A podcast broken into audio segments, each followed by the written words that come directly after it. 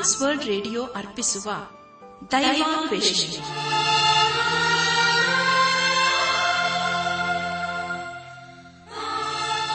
ನಮ್ಮ ದೈವಾನ್ವೇಷಣೆ ಕನ್ನಡ ಕಾರ್ಯಕ್ರಮವನ್ನು ಆಲಿಸಲು ಸಿದ್ಧರಾಗಿರುವ ನಮ್ಮ ನೆಚ್ಚಿನ ಶ್ರೋತೃ ಬಾಂಧವರಿಗೆ ಕ್ರಿಸ್ತ ಯೇಸುವಿನ ಹೆಸರಿನಲ್ಲಿ ಪ್ರೀತಿಯ ಸ್ವಾಗತ, ಸುಸ್ವಾಗತ.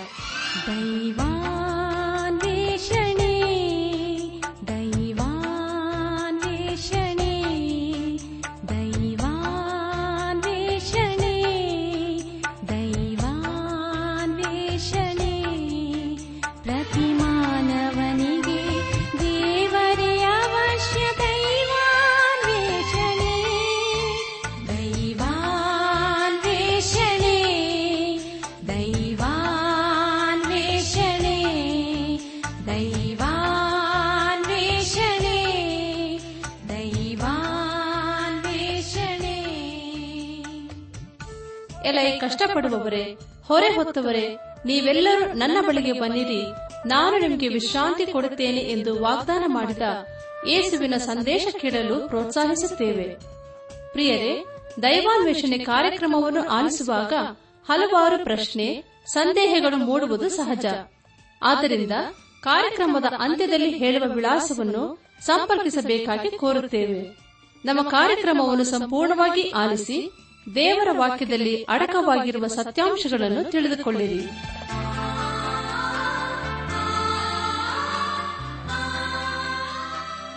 ಬನ್ನಿ ಪ್ರಿಯರೇ, ದೇವರ ವಾಕ್ಯವನ್ನು ಧ್ಯಾನ ಮಾಡುವ ಮುನ್ನ ಕರ್ತನ ಸಮ್ಮುಖದಲ್ಲಿ ನಮ್ಮನ್ನು ನಾವು ತಗ್ಗಿಸಿಕೊಂಡು, ನಮ್ಮ ಶಿರವನ್ನು ಬಾಗಿಸಿ, ನಮ್ಮ ಕಣ್ಣುಗಳನ್ನು ಮುಚ್ಚಿಕೊಂಡು ದೀನತೆಯಿಂದ ಪ್ರಾರ್ಥನೆ ಮಾಡೋಣ.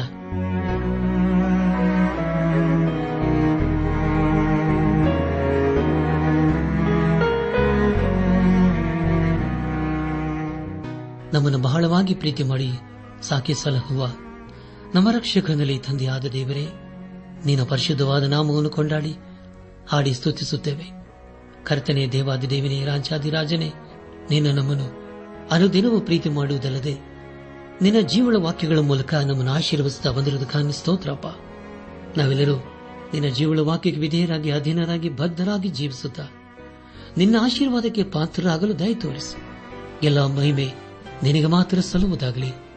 ನಮ್ಮ ಪ್ರಾರ್ಥನೆ ಸ್ತೋತ್ರಗಳನ್ನು ಯೇಸು ಕ್ರಿಸ್ತನ ದಿವ್ಯ ನಾಮದಲ್ಲಿ ಸಮರ್ಪಿಸಿಕೊಳ್ಳುತ್ತೇವೆ ತಂದೆಯೇ, ಆಮೇನ್.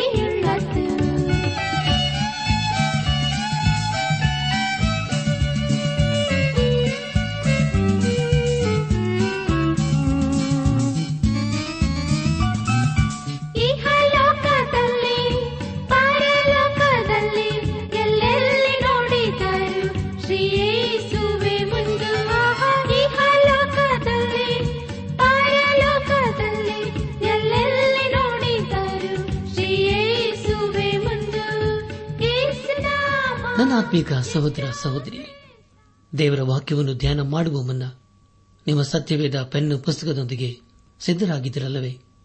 ಹಾಗಾದರೆ ಪ್ರಿಯರೇ, ಬಂದಿರಿ, ದೇವರ ವಾಕ್ಯದ ಕಡೆಗೆ ನಮ್ಮ ಗಮನವನ್ನು ಹರಿಸೋಣ. ಕಳೆದ ಕಾರ್ಯಕ್ರಮದಲ್ಲಿ ನಾವು ಸತ್ಯವೇದದಲ್ಲಿ 23ನೇ ಪುಸ್ತಕವಾಗಿರುವ ಯೆಶಾಯ ಪ್ರವಾದನೆಯ ಗ್ರಂಥ 65ನೇ ಅಧ್ಯಾಯ 3ನೇ ವಚನದಿಂದ 66ನೇ ಅಧ್ಯಾಯದ 24ನೇ ವಚನದವರೆಗೆ ಧ್ಯಾನ ಮಾಡಿಕೊಂಡು ಅದರ ಮೂಲಕ ನಮ್ಮ ನಿಜ ಜೀವಿತಕ್ಕೆ ಬೇಕಾದ ಅನೇಕ ಆತ್ಮಿಕ ಪಾಠಗಳನ್ನು ಕಲಿತುಕೊಂಡು ಅನೇಕ ರೀತಿಯಲ್ಲಿ ಆಶೀರ್ವಿಸಲ್ಪಟ್ಟಿದ್ದೇವೆ. ದೇವರಿಗೆ ಮಹಿಮೆಯುಂಟಾಗಲಿ. ಇಂದು ನಾವು ಸತ್ಯವೇದದಲ್ಲಿ 52ನೇ ಪುಸ್ತಕ ಅಂದರೆ ಪ್ರಿಯರೇ ಹೊಸ ಒಡಂಬಡಿಕೆಯಲ್ಲಿ 13ನೇ ಪುಸ್ತಕವಾಗಿರುವ ಅಪೊಸ್ತಲನಾದ ಪೌಲನು ಥೆಸಲೋನಿಕ ಸಭೆಗೆ ಬರೆದಂತಹ ಮೊದಲನೇ ಪತ್ರಿಕೆಯನ್ನು ಇಂದಿನಿಂದ ನಾವು ಧ್ಯಾನ ಮಾಡಿಕೊಳ್ಳೋಣ. ಇಂದು ನಾವು ಥೆಸಲೋನಿಕ ಸಭೆಗೆ ಬರೆದಂತಹ ಪತ್ರಿಕೆಯ ಪೀಠಿಗ ಭಾಗ ಮೊದಲನೇ ಅಧ್ಯಾಯದ ಮೊದಲನೇ ವಚನವನ್ನು ಧ್ಯಾನ ಮಾಡಿಕೊಳ್ಳೋಣ. ಪ್ರಿಯ ದೇವಜನರೇ, ಪ್ರಾರ್ಥನಾ ಪೂರ್ವಕವಾಗಿ ದೇವರ ವಾಕ್ಯವನ್ನು ಆಲಿಸುತ್ತಾ ಇದ್ದೀರಲ್ಲವೇ? ಹಾಗಾದರೆ ಖಂಡಿತವಾಗಿ ದೇವರು ತನ್ನ ಜೀವಳ ವಾಕ್ಯಗಳ ಮೂಲಕ ನಮ್ಮ ಸಂಗಡ ಮಾತನಾಡುತ್ತಾನೆ. ಥೆಸಲೋನಿಕ ಸಭೆಗೆ ಬರೆದಂತಹ ಮೊದಲನೇ ಪತ್ರಿಕೆಯು ಕೊನೆಯದಾಗಿ ಕಂಡುಬಂದರೂ ಇದನ್ನು ಅಪೊಸ್ತಲನಾದ ಪೌಲನು ಕ್ರಿಸ್ತಶಕ 52ರಲ್ಲಿ ಬರೆದಿರುತ್ತಾನೆ. ಥೆಸಲೋನಿಕ ಎನ್ನುವ ಸ್ಥಳವು ಅದು ರೋಮಾಯದ ಒಂದು ಭಾಗವಾಗಿತ್ತು. ರೋಮಾಯದಲ್ಲಿ ಅದನ್ನು ಬೇರೆ ಸ್ಥಳಕ್ಕೆ ಹೋಲಿಸಿ ನೋಡುವುದಾದರೆ ಅದು ವಿಭಿನ್ನವಾದಂತಹ ಸ್ಥಳವಾಗಿತ್ತು ಎಂಬುದಾಗಿ ದೇವರ ವಾಕ್ಯದ ಮೂಲಕ ನಾವು ತಿಳಿಕೊಳ್ಳುತ್ತೇವೆ. ರೋಮಾಯರು ಬೇರೆಯವರಿಗೆ ಹೋಲಿಸಿ ನೋಡುವಾಗ ಅವರು ಬುದ್ಧಿವಂತರಾಗಿದ್ದಾರೆ. ಎಲ್ಲ ಕಾಲಕ್ಕೂ ಅವರ ಸಂಸ್ಕೃತಿ, ಆಚಾರ ಪದ್ಧತಿಗಳು, ಭಾಷೆಯು ಬದಲಾಗಲಿಲ್ಲ. ಅದರಂತೆಯೇ ರೋಮಾಯದ ಆ ದಿನದಲ್ಲಿ ದೇಶಗಳು ಅದರಂತೆ ಆದವು. ಥೆಸಲೋನಿಕ ಕೂಡ ಅದೇ ರೀತಿಯಲ್ಲಿ ಇತ್ತು. ಥೆಸಲೋನಿಕವು ರೋಮಾಯರ ಅಧಿಕಾರದಲ್ಲಿ ಇತ್ತು. ರೋಮಾಯರಲ್ಲಿ ಇದು ಒಂದು ಪ್ರಾಮುಖ್ಯವಾದಂತಹ ನಗರವಾಗಿತ್ತು. ಅದೇ ರೀತಿಯಲ್ಲಿ ಪ್ರಿಯರೇ, ಥೆಸಲೋನಿಕವು ಫಿಲಿಪ್ಪಿಯಿಂದ ಸುಮಾರು 150 ಕಿಲೋಮೀಟರ್ ಪಶ್ಚಿಮದಲ್ಲಿ ಇತ್ತು. ಥೆಸಲೋನಿಕವು ರೋಮಾಯದಲ್ಲಿ ಒಂದು ಮುಖ್ಯ ನಗರವಾಗಿತ್ತು ಹಾಗೂ ರೋಮಾಯಕ್ಕೆ ಹೃದಯದಂತೆ ಇತ್ತು. ಅದೇ ಸ್ಥಳವು ವ್ಯಾಪಾರಕ್ಕೆ ಮುಖ್ಯ ಕೇಂದ್ರವಾಗಿತ್ತು. ಥೆಸಲೋನಿಕ ನಗರಕ್ಕೆ ಮುಂಚೆ ಥೆರ್ಮಾ ಎಂಬುದಾಗಿ ಕರೆಯಲಾಗುತ್ತಿತ್ತು. ಅದಕ್ಕೆ ಕಾರಣ ಅದರಲ್ಲಿ ಬಿಸಿ ನೀರಿನ ಬುಗ್ಗೆಯೂ ಇತ್ತು ಎಂಬುದಾಗಿ ದೇವರ ವಾಕ್ಯದ ಮೂಲಕ ನಾವು ತಿಳಿದುಕೊಳ್ಳುತ್ತೇವೆ. ಕ್ರಿಸ್ತಪೂರ್ವ 316ರಲ್ಲಿ ಕ್ಯಾಸೆಂಡರ್ ಎಂಬ ಸೇನಾಧಿಕಾರಿಯು ಅದನ್ನು ತನ್ನ ಆಳ್ವಿಕೆಯಲ್ಲಿ ಮುಖ್ಯ ಸ್ಥಳವನ್ನಾಗಿ ಮಾಡಿಕೊಂಡನು. ಅದನ್ನು ತನ್ನ ಹೆಂಡತಿಯಾದ ಥೆಸಲೋನಿಕೆಯ ಹೆಸರಿನಲ್ಲಿ ಅದಕ್ಕೆ ಒಂದು ಹೊಸ ಹೆಸರನ್ನು ಕೊಟ್ಟನು. ಆ ಹೆಸರು ಏನೆಂದರೆ ಥೆಸಲೋನಿಕ ಎಂಬುದಾಗಿ. ನನ್ನ ಆತ್ಮಿಕ ಸಹೋದರ ಸಹೋದರಿಯರೇ, ಥೆಸಲೋನಿಕೆಯು ಅಲೆಕ್ಸಾಂಡರ್ನ ಸಹೋದರಿಯಾಗಿದ್ದಳು. ಅದೇನೇ ಇರಲಿ, ಅಪೊಸ್ತಲನಾದ ಪೌಲನು ತನ್ನ 2ನೇ ಸುವಾರ್ಥ ಪ್ರಯಾಣದಲ್ಲಿ ಥೆಸಲೋನಿಕ ಸಭೆಯನ್ನು ಸ್ಥಾಪಿಸಿದನು. ಥೆಸಲೋನಿಕ ಸಭೆಯು ಕೊರಿಂಥ ಸಭೆಗೆ ಮಾದರಿಯ ಸಭೆಯಾಗಿತ್ತು ಎಂಬುದಾಗಿ ದೇವರ ವಾಕ್ಯದ ಮೂಲಕ ನಾವು ತಿಳಿದುಕೊಳ್ಳುತ್ತೇವೆ. ಕೊರಿಂಥ ಸಭೆಗೆ ಬರೆದಂತಹ 2ನೇ ಪತ್ರಿಕೆ 8ನೇ ಅಧ್ಯಾಯ ಪ್ರಾರಂಭದ 5 ವಚನಗಳಲ್ಲಿ ಹೀಗೆ ಓದುತ್ತೇವೆ: ಸಹೋದರರೇ, ಮಕೆದೋನ್ಯದ ಸಭೆಗಳಲ್ಲಿ ದೇವರ ಕೃಪೆಯು ತೋರಿದ ಬಗೆಯನ್ನು ನಿಮಗೆ ತಿಳಿಸುತ್ತೇವೆ. ಆ ಸಭೆಗಳವರು ಬಹಳ ಹಿಂಸೆ ತಾಳುವರಾದರೂ ತಮ್ಮ ವಿಪರೀತವಾದ ಬಡತನದಲ್ಲಿಯೂ ಬಹು ಆನಂದದಿಂದ ತುಂಬಿದವರಾಗಿ ಅತ್ಯಂತ ಔದಾರ್ಯವುಳ್ಳವರಾದರು. ಅವರು ಶಕ್ತಾನುಸಾರವಾಗಿ ಮಾತ್ರ ಕೊಡದೆ ಶಕ್ತಿಯನ್ನು ಮೀರಿ ತಮ್ಮಷ್ಟಕ್ಕೆ ತಾವೇ ಕೊಟ್ಟರು. ಇದಕ್ಕೆ ನಾನು ಸಾಕ್ಷಿ. ದೇವಜನರಿಗೆ ಸಹಾಯ ಮಾಡುವ ಕೆಲಸದಲ್ಲಿ ತಾವು ಪಾಲುಗಾರರಾಗುವಂತೆ ಅಪ್ಪಣೆಯಾಗಬೇಕೆಂದು ನಮ್ಮನ್ನು ಬಹಳವಾಗಿ ಬೇಡಿಕೊಂಡರು. ನಾವು ನೆನೆಸಿದ ಪ್ರಕಾರವಾಗಿ ಅವರು ಕೊಡದೆ ಮೊದಲು ತಮ್ಮನ್ನೇ ಕರ್ತನಿಗೆ ಒಪ್ಪಿಸಿಕೊಟ್ಟರು. ಆ ನಂತರ ದೇವರ ಚಿತ್ತಾನುಸಾರವಾಗಿ ನಮಗೂ ತಮ್ಮನ್ನು ಒಪ್ಪಿಸಿದರು ಎಂಬುದಾಗಿ. ನನ್ನ ಆತ್ಮೀಕ ಸಹೋದರ ಸಹೋದರಿಯರೇ, ನಮಗೆ ತಿಳಿದಿರುವ ಪ್ರಕಾರ ಪೌಲನು ಹಾಗೂ ಬಾರ್ನವರು ತಮ್ಮ 2ನೇ ಸುವಾರ್ಥ ಪ್ರಯಾಣದಲ್ಲಿ ಬೇರೆ ಬೇರೆಯಾದರು. ಪೌಲನು ತನ್ನ ಸಂಗಡ ಸೀಲನನ್ನು ಕರೆದುಕೊಂಡು ಹೋದನು. ನಂತರ ಅವರು ತಮ್ಮ ಪ್ರಯಾಣದಲ್ಲಿ ತಿಮೋತಿಯನ್ನು ಹಾಗೂ ಲೋಕನನ್ನು ಸೇರಿಸಿಕೊಂಡರು. ಅದೇ ರೀತಿಯಲ್ಲಿ ಪೌಲನು ಗಲಾತ್ಯ ಸಭೆಯನ್ನು ಸಂಧಿಸಿ ತನ್ನ ಸೇವೆಯನ್ನು ಹೆಚ್ಚಿಸಿದನು. ಆ ಸ್ಥಳಕ್ಕೆ ಮುಂದೆ ಟರ್ಕಿ ಎಂಬುದಾಗಿ ಕರೆಯಲಾಯಿತು. ಪೌಲನು ತನ್ನ 3ನೇ ಸುವಾರ್ಥ ಪ್ರಯಾಣದಲ್ಲಿ ಎಫೆಸವನ್ನು ಕೇಂದ್ರ ಸ್ಥಳವನ್ನಾಗಿ ಮಾಡಿಕೊಂಡನು. ಅಲ್ಲಿ ಅವನ ಸೇವೆಯು ಅದ್ಭುತವಾಗಿತ್ತು ಎಂಬುದಾಗಿ ದೇವರ ವಾಕ್ಯದ ಮೂಲಕ ನಾವು ತಿಳಿದುಕೊಳ್ಳುತ್ತೇವೆ. ಆದರೆ ಪೌಲನ 2ನೇ ಸುವಾರ್ಥ ಪ್ರಯಾಣದಲ್ಲಿ ಪವಿತ್ರಾತ್ಮನು ಅವನು ದಕ್ಷಿಣದ ಕಡೆಗೆ ಹೋಗುವುದಕ್ಕೆ ತಡೆದನು. ನಂತರ ಪೌಲನು ಬೆಥಾನ್ಯದ ಕಡೆಗೆ ಹೋಗಲು ಪ್ರಯತ್ನಪಟ್ಟನು, ಆದರೆ ಅದನ್ನು ಸಹ ಪವಿತ್ರಾತ್ಮನು ತಡೆದನು. ಈ ಕಾರಣದಿಂದ ಅವನು ಉತ್ತರಕ್ಕೂ ಹಾಗೂ ದಕ್ಷಿಣಕ್ಕೂ ಹೋಗಲು ಆಗಲಿಲ್ಲ. ಕೊನೆಗೆ ಪಶ್ಚಿಮದ ಕಡೆಗೆ ಹೋಗುತ್ತಾನೆ. ಅಲ್ಲಿ ಅವನು ಒಂದು ದರ್ಶನವನ್ನು ಕಾಣುತ್ತಾನೆ. ಅಲ್ಲಿಂದ ಅವನು ಫಿಲಿಪ್ಪಿಗೆ ಹೋಗುತ್ತಾನೆ. ಅಲ್ಲಿ ಅವನು ಒಬ್ಬ ಸ್ತ್ರೀಯನ್ನು ಸಂಧಿಸುತ್ತಾನೆ. ಆಕೆಯು ಬೇರೆ ಯಾರೂ ಆಗಿರದೆ ಲೂದ್ಯಳೆ ಆಗಿರುತ್ತಾಳೆ. ಆಕೆಯು ವ್ಯಾಪಾರ ಮಾಡುತ್ತಿದ್ದಳು. ಆಕೆಯನ್ನು ಹಾಗೂ ಬೇರೆಯವರನ್ನು ಅಪೊಸ್ತಲನಾದ ಪೌಲನು ಯೇಸು ಕ್ರಿಸ್ತನ ಕಡೆಗೆ ನಡೆಸುತ್ತಾನೆ. ಅಲ್ಲಿ ಸಭೆಯು ಪ್ರಾರಂಭವಾಗುತ್ತದೆ. ಆ ಸಭೆಗೆ ಫಿಲಿಪಿ ಸಭೆ ಎಂಬುದಾಗಿ ಕಾಲಾಂತರದಲ್ಲಿ ಕರೆಯಲಾಗುತ್ತದೆ. ದೇವರಿಗೆ ಸ್ತೋತ್ರವಾಗಲಿ. ನಂತರ ಅಪೊಸ್ತಲನಾದ ಪೌಲನು ಥೆಸಲೋನಿಕಕ್ಕೆ ಹೋದನು ಎಂಬುದಾಗಿ ಹೊಸ ಒಡಂಬಡಿಕೆಯಲ್ಲಿ ಅಪೊಸ್ತಲ ಕೃತ್ಯಗಳ ಪುಸ್ತಕದ 17ನೇ ಅಧ್ಯಾಯದಲ್ಲಿ ನಾವು ಓದುತ್ತೇವೆ. ಅಲ್ಲಿ ಅವನು ಕೇವಲ 1 ತಿಂಗಳ ಕಾಲ ಮಾತ್ರ ಬಿದ್ದನು. ಆದರೆ ಅವನು ಆ ಅಲ್ಪ ಅವಧಿಯಲ್ಲಿ ಅದ್ಭುತವಾದಂತಹ ಸೇವೆಯನ್ನು ಮಾಡಿದನು. ಯಾಕೆಂದರೆ ಪ್ರಿಯರೇ, ಅವನು ಒಬ್ಬ ಅದ್ಭುತವಾದ ಸುವಾರ್ತಿಕನಾಗಿದ್ದನು. ಅವನು ಅನೇಕರನ್ನು ಯೇಸು ಕ್ರಿಸ್ತನಿಗೆ ನಡೆಸಿದನು. ಆ ಅಲ್ಪ ಕಾಲದಲ್ಲಿ ಕೆಲವು ಸಭೆಯನ್ನು ಸಹ ಕಟ್ಟಿದನು ಹಾಗೂ ನಂಬಿಕೆಗೆ ಬೇಕಾದ ಆತ್ಮಿಕ ಆಹಾರವನ್ನು ಸಹ ಕೊಟ್ಟನು. ನಂತರ ಅಪೊಸ್ತಲನಾದ ಪೌಲನು ಥೆಸಲೋನಿಕವನ್ನು ಬಿಡಬೇಕಾಯಿತು. ಅದಕ್ಕೆ ಕಾರಣವೇನೆಂದರೆ ಪ್ರಿಯರೇ, ಅಲ್ಲಿ ಸುವಾರ್ತಿಗೆ ವಿರೋಧವನ್ನು ಎದುರಿಸಬೇಕಾಯಿತು. ಅಲ್ಲಿಂದ ಅವನು ಸ್ಥಳದಿಂದ ಸ್ಥಳಕ್ಕೆ ಹೋಗಬೇಕಾಯಿತು. ಕೊನೆಗೆ ಅವನು ಅಥೇನೆಗೆ ಹೋದನು. ಸ್ವಲ್ಪ ಸಮಯದ ನಂತರ ಅವನು ಅಲ್ಲಿಂದ ಕೊರಿಂಥಗೆ ಹೋದನು. ಅವನ ಜೊತೆಯಲ್ಲಿ ತಿಮೋತಿ ಹಾಗೂ ಸೀಲರನ್ನು ಅವನು ಸೇರಿಸಿಕೊಂಡನು ಎಂಬುದಾಗಿ ದೇವರ ವಾಕ್ಯದ ಮೂಲಕ ನಾವು ತಿಳಿದುಕೊಳ್ಳುತ್ತೇವೆ. ಅದರ ಕುರಿತು ನಾವು ಥೆಸಲೋನಿಕ ಸಭೆಗೆ ಬರೆದಂತಹ ಮೊದಲಿನ ಪತ್ರಿಕೆ 3ನೇ ಅಧ್ಯಾಯ 6ನೇ ವಚನದಲ್ಲಿ ಓದುತ್ತೇವೆ. ಆ ವಚನವನ್ನು ಓದಿಕೊಳ್ಳೋಣವಾ? ಆದರೆ ತಿಮೋತಿಯನು ಈಗಲೇ ನಮ್ಮ ಬಳಿಗೆ ಬಂದು ನಮ್ಮ ವಿಶ್ವಾಸ ಪ್ರೀತಿಗಳ ವಿಷಯವಾಗಿ ಶುಭ ವರ್ತಮಾನವನ್ನು ಹೇಳಿ ನೀವು ನಮ್ಮನ್ನು ಯಾವಾಗಲೂ ಚೆನ್ನಾಗಿ ಜ್ಞಾಪಕ ಮಾಡಿಕೊಂಡು ನಾವು ನಿಮ್ಮನ್ನು ಹೇಗೋ ಹಾಗೆಯೇ ನೀವು ನಮ್ಮನ್ನು ನೋಡುವುದಕ್ಕೆ ಅಪೇಕ್ಷಿಸುತ್ತೀರಿ ಎಂಬುದನ್ನು ತಿಳಿಸಿದ್ದಾನೆ ಎಂಬುದಾಗಿ. ನನ್ನ ಆತ್ಮಿಕ ಸಹೋದರ ಸಹೋದರಿಯರೇ, ವಿಶ್ವಾಸಗಳಲ್ಲಿ ಇದ್ದಂತಹ ಸಮಸ್ಯೆ ಹಾಗೂ ಪ್ರಶ್ನೆಗಳ ಕುರಿತು ತಿಮೋತಿಯು ಪೌಲನಿಗೆ ತಿಳಿಸುತ್ತಾನೆ. ಅದರ ಕುರಿತು ನಾವು ಥೆಸಲೋನಿಕ ಸಭೆಗೆ ಬರೆದ ಮೊದಲಿನ ಪತ್ರಿಕೆಯಲ್ಲಿ ಅಪೊಸ್ತಲನಾದ ಪೌಲನು ಬರೆಯುತ್ತಾನೆ. ಈ ಒಂದು ಕಾರಣದಿಂದ ಪೌಲನು ಥೆಸಲೋನಿಕದಲ್ಲಿ 1 ತಿಂಗಳ ಕಾಲ ಮಾತ್ರ ಇದ್ದನು. ಅಲ್ಲಿ ಅವನು ಹೊಸ ವಿಶ್ವಾಸಿಗಳಿಗೆ ದೇವರ ನ್ಯಾಯತೀರ್ಪಿನ ಕುರಿತಾಗಿಯೂ ಹಾಗೂ ಯೇಸುಕ್ರಿಸ್ತನ 2ನೇ ಬರಣದ ಕುರಿತು ತಿಳಿಸಿದನು.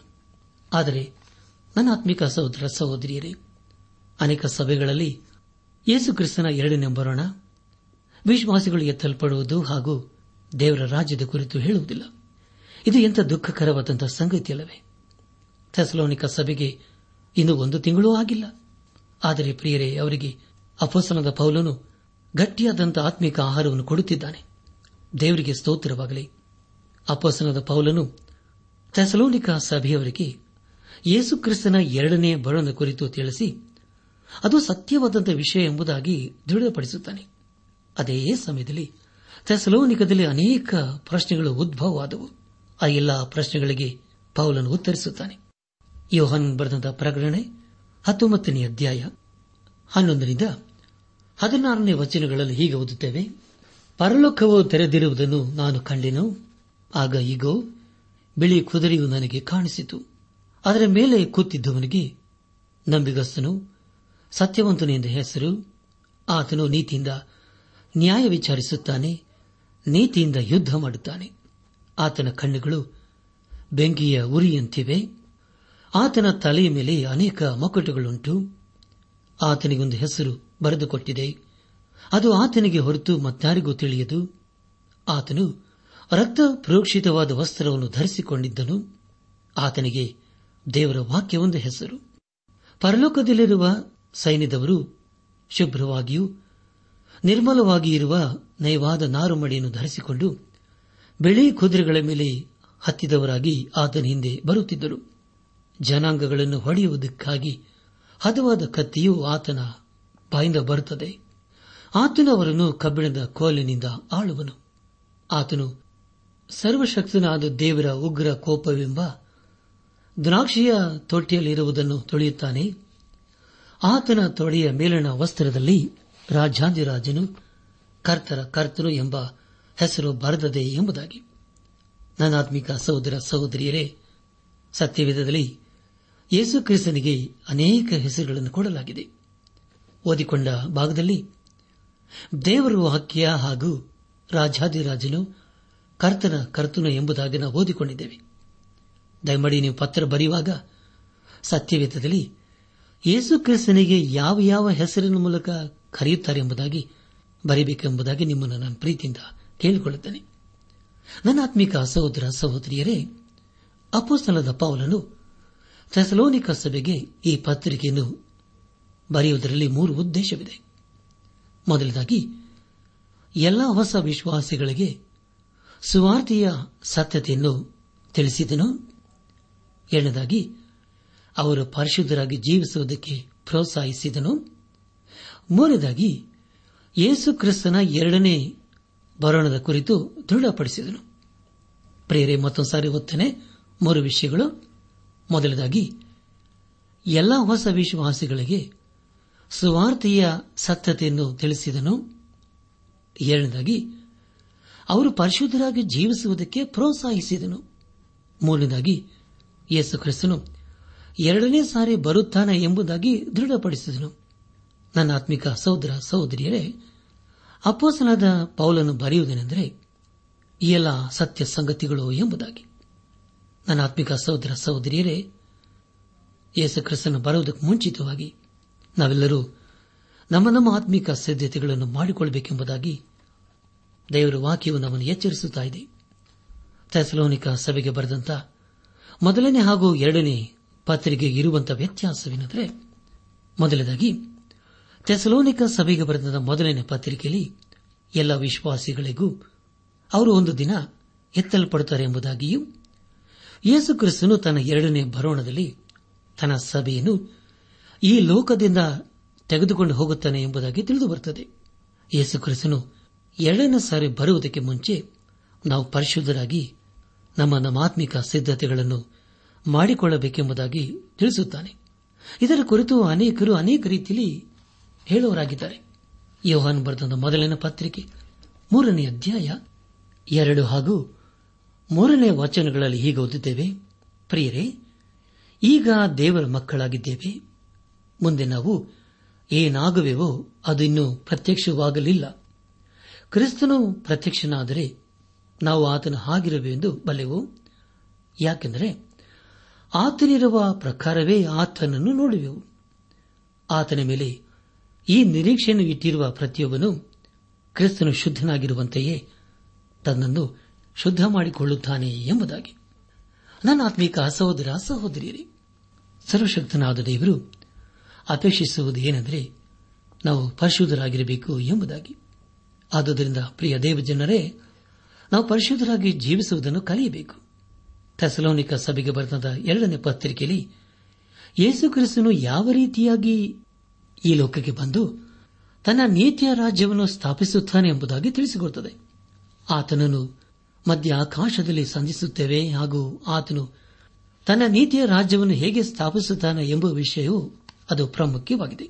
ನನ್ನ ಆತ್ಮಿಕ ಸಹೋದರ ಸಹೋದರಿಯರೇ, ಈಗಾಗಲೇ ನಾವು ತಿಳಿದುಕೊಂಡ ಹಾಗೆ ಅಪೊಸ್ತಲನಾದ ಪೌಲನು ಈ ಪತ್ರಿಕೆಯನ್ನು ಬರೆದಂತಹ ಕಾಲ ಕ್ರಿಸ್ತಶಕ 52, ಬರೆದಂತಹ ಸ್ಥಳ ರೋಮಾಯ.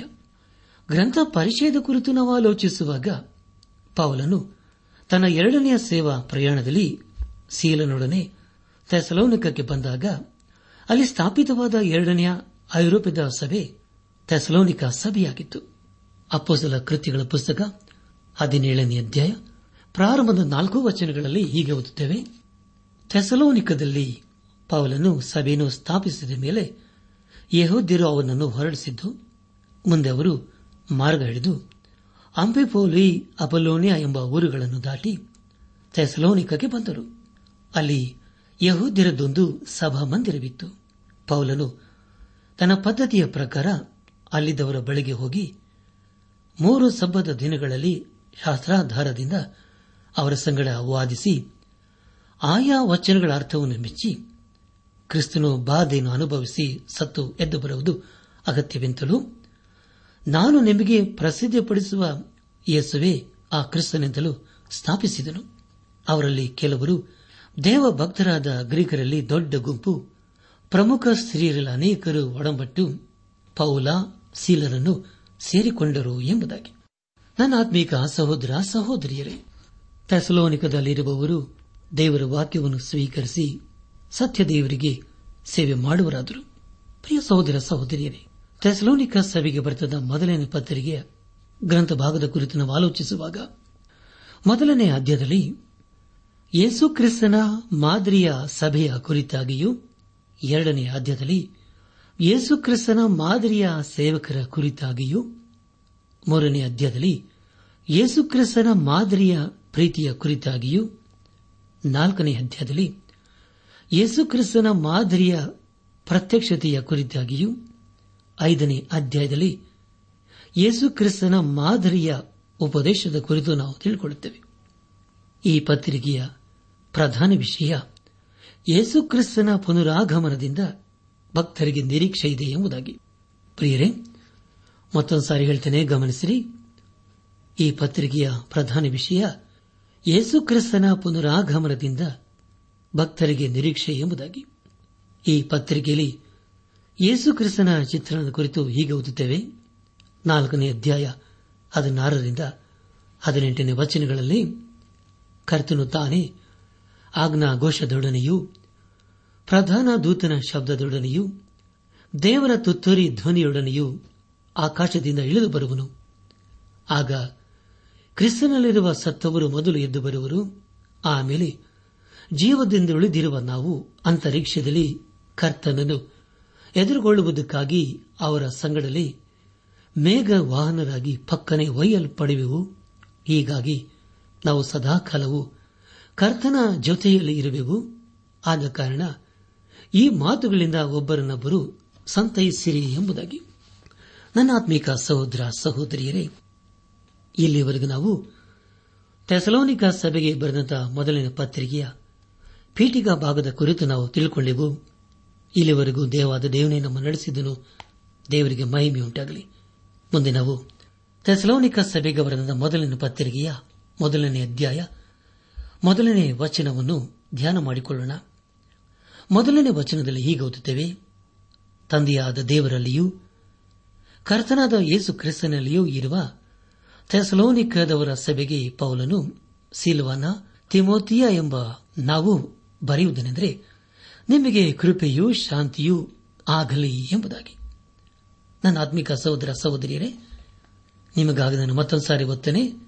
ಮೊದಲನೇ ಅಧ್ಯಾಯ ಮೊದಲನೇ ವಚನ: ತಂದೆಯಾದ ದೇವರಲ್ಲಿಯೂ ಕರ್ತನಾದ ಯೇಸು ಕ್ರಿಸ್ತನಲ್ಲಿಯೂ ಇರುವ ಥೆಸಲೋನಿಕದವರ ಸಭೆಗೆ ಪೌಲ, ಸಿಲ್ವಾನ, ತಿಮೋತಿಯ ಎಂಬ ನಾವು ಬರೆಯುವುದೇನೆಂದರೆ ನಿಮಗೆ ಕೃಪೆಯೂ ಶಾಂತಿಯೂ ಆಗಲಿ ಎಂಬುದಾಗಿ.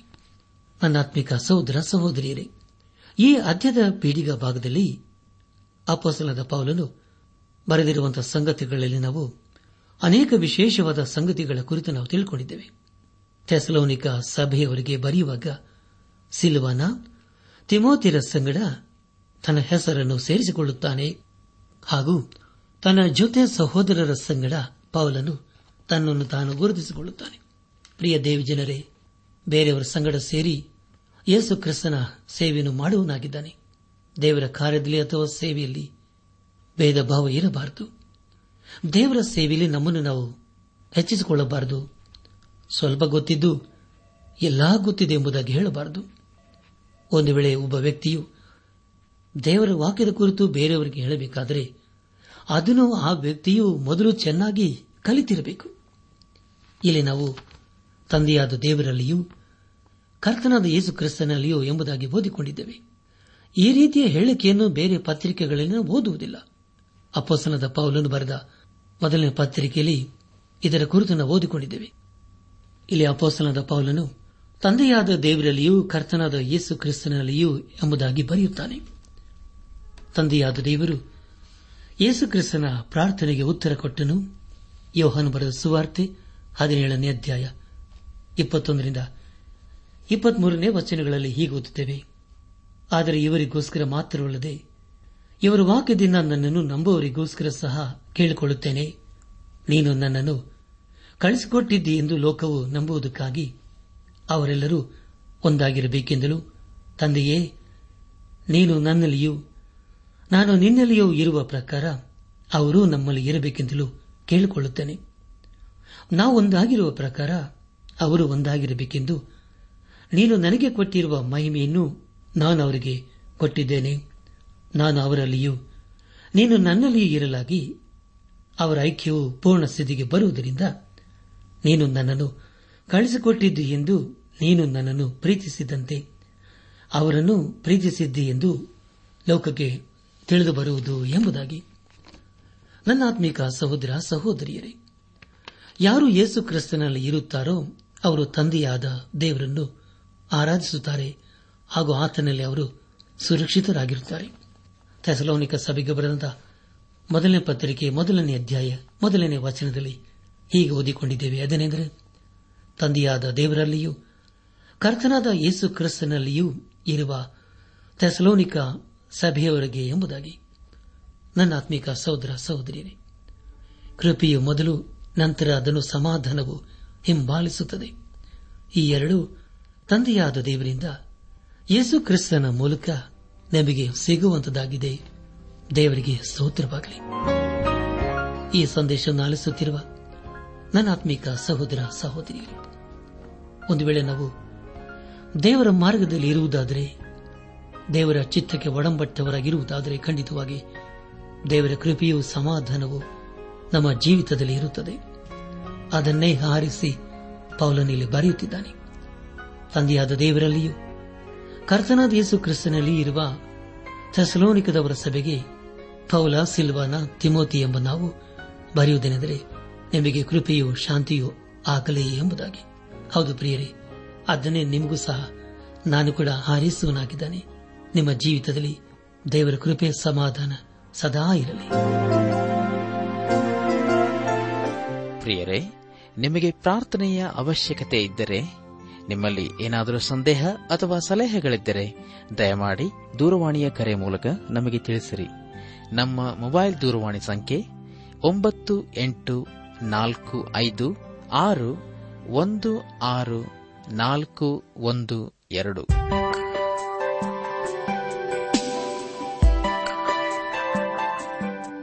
ನನಾತ್ಮಿಕ ಸಹೋದರ ಸಹೋದರಿಯರೇ, ಇಂದು ದೇವರು ನಮಗೆ ಕೊಡುವ ವಾಗ್ದಾನ, ಸರ್ವಶಕ್ತನಾದ ದೇವರು ನಮ್ಮ ಆಶ್ರಯಗಿರಿಯೂ ಆಧಾರ ಸಂಭೂತನೂ ಆಗಿದ್ದಾನೆ.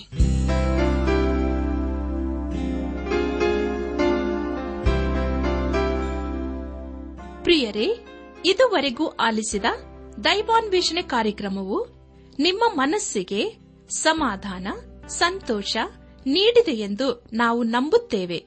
ನಮ್ಮೆಲ್ಲರ ಸೃಷ್ಟಿಕರ್ತನಾದ ಯೇಸು ನಮ್ಮೊಂದಿಗೆ ಸದಾ ಇರುವಾತನಾಗಿದ್ದಾನೆ. ನಿಮ್ಮ ಚಿಂತೆ, ದುಃಖ, ಕಾಯಿಲೆ, ಕಷ್ಟಗಳ ಪರಿಹಾರಕ್ಕಾಗಿ ಆತನ ಹೆಸರಿನಲ್ಲಿ ಪ್ರಾರ್ಥಿಸಿರಿ. ನೀವು ನಮ್ಮ ವಿಳಾಸಕ್ಕೆ ಸಂಪರ್ಕಿಸುವುದಾದರೆ ನಾವು ನಿಮಗಾಗಿ ಪ್ರಾರ್ಥಿಸುತ್ತೇವೆ ಹಾಗೂ ಉತ್ತರಿಸುತ್ತೇವೆ.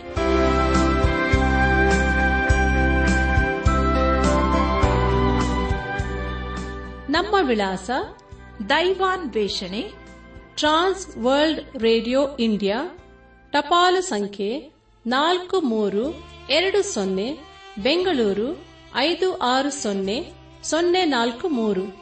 ನಮ್ಮ ಇಮೇಲ್ ವಿಳಾಸ kanttb@radio882.com. ನಮಸ್ಕಾರ ಪ್ರಿಯರೇ.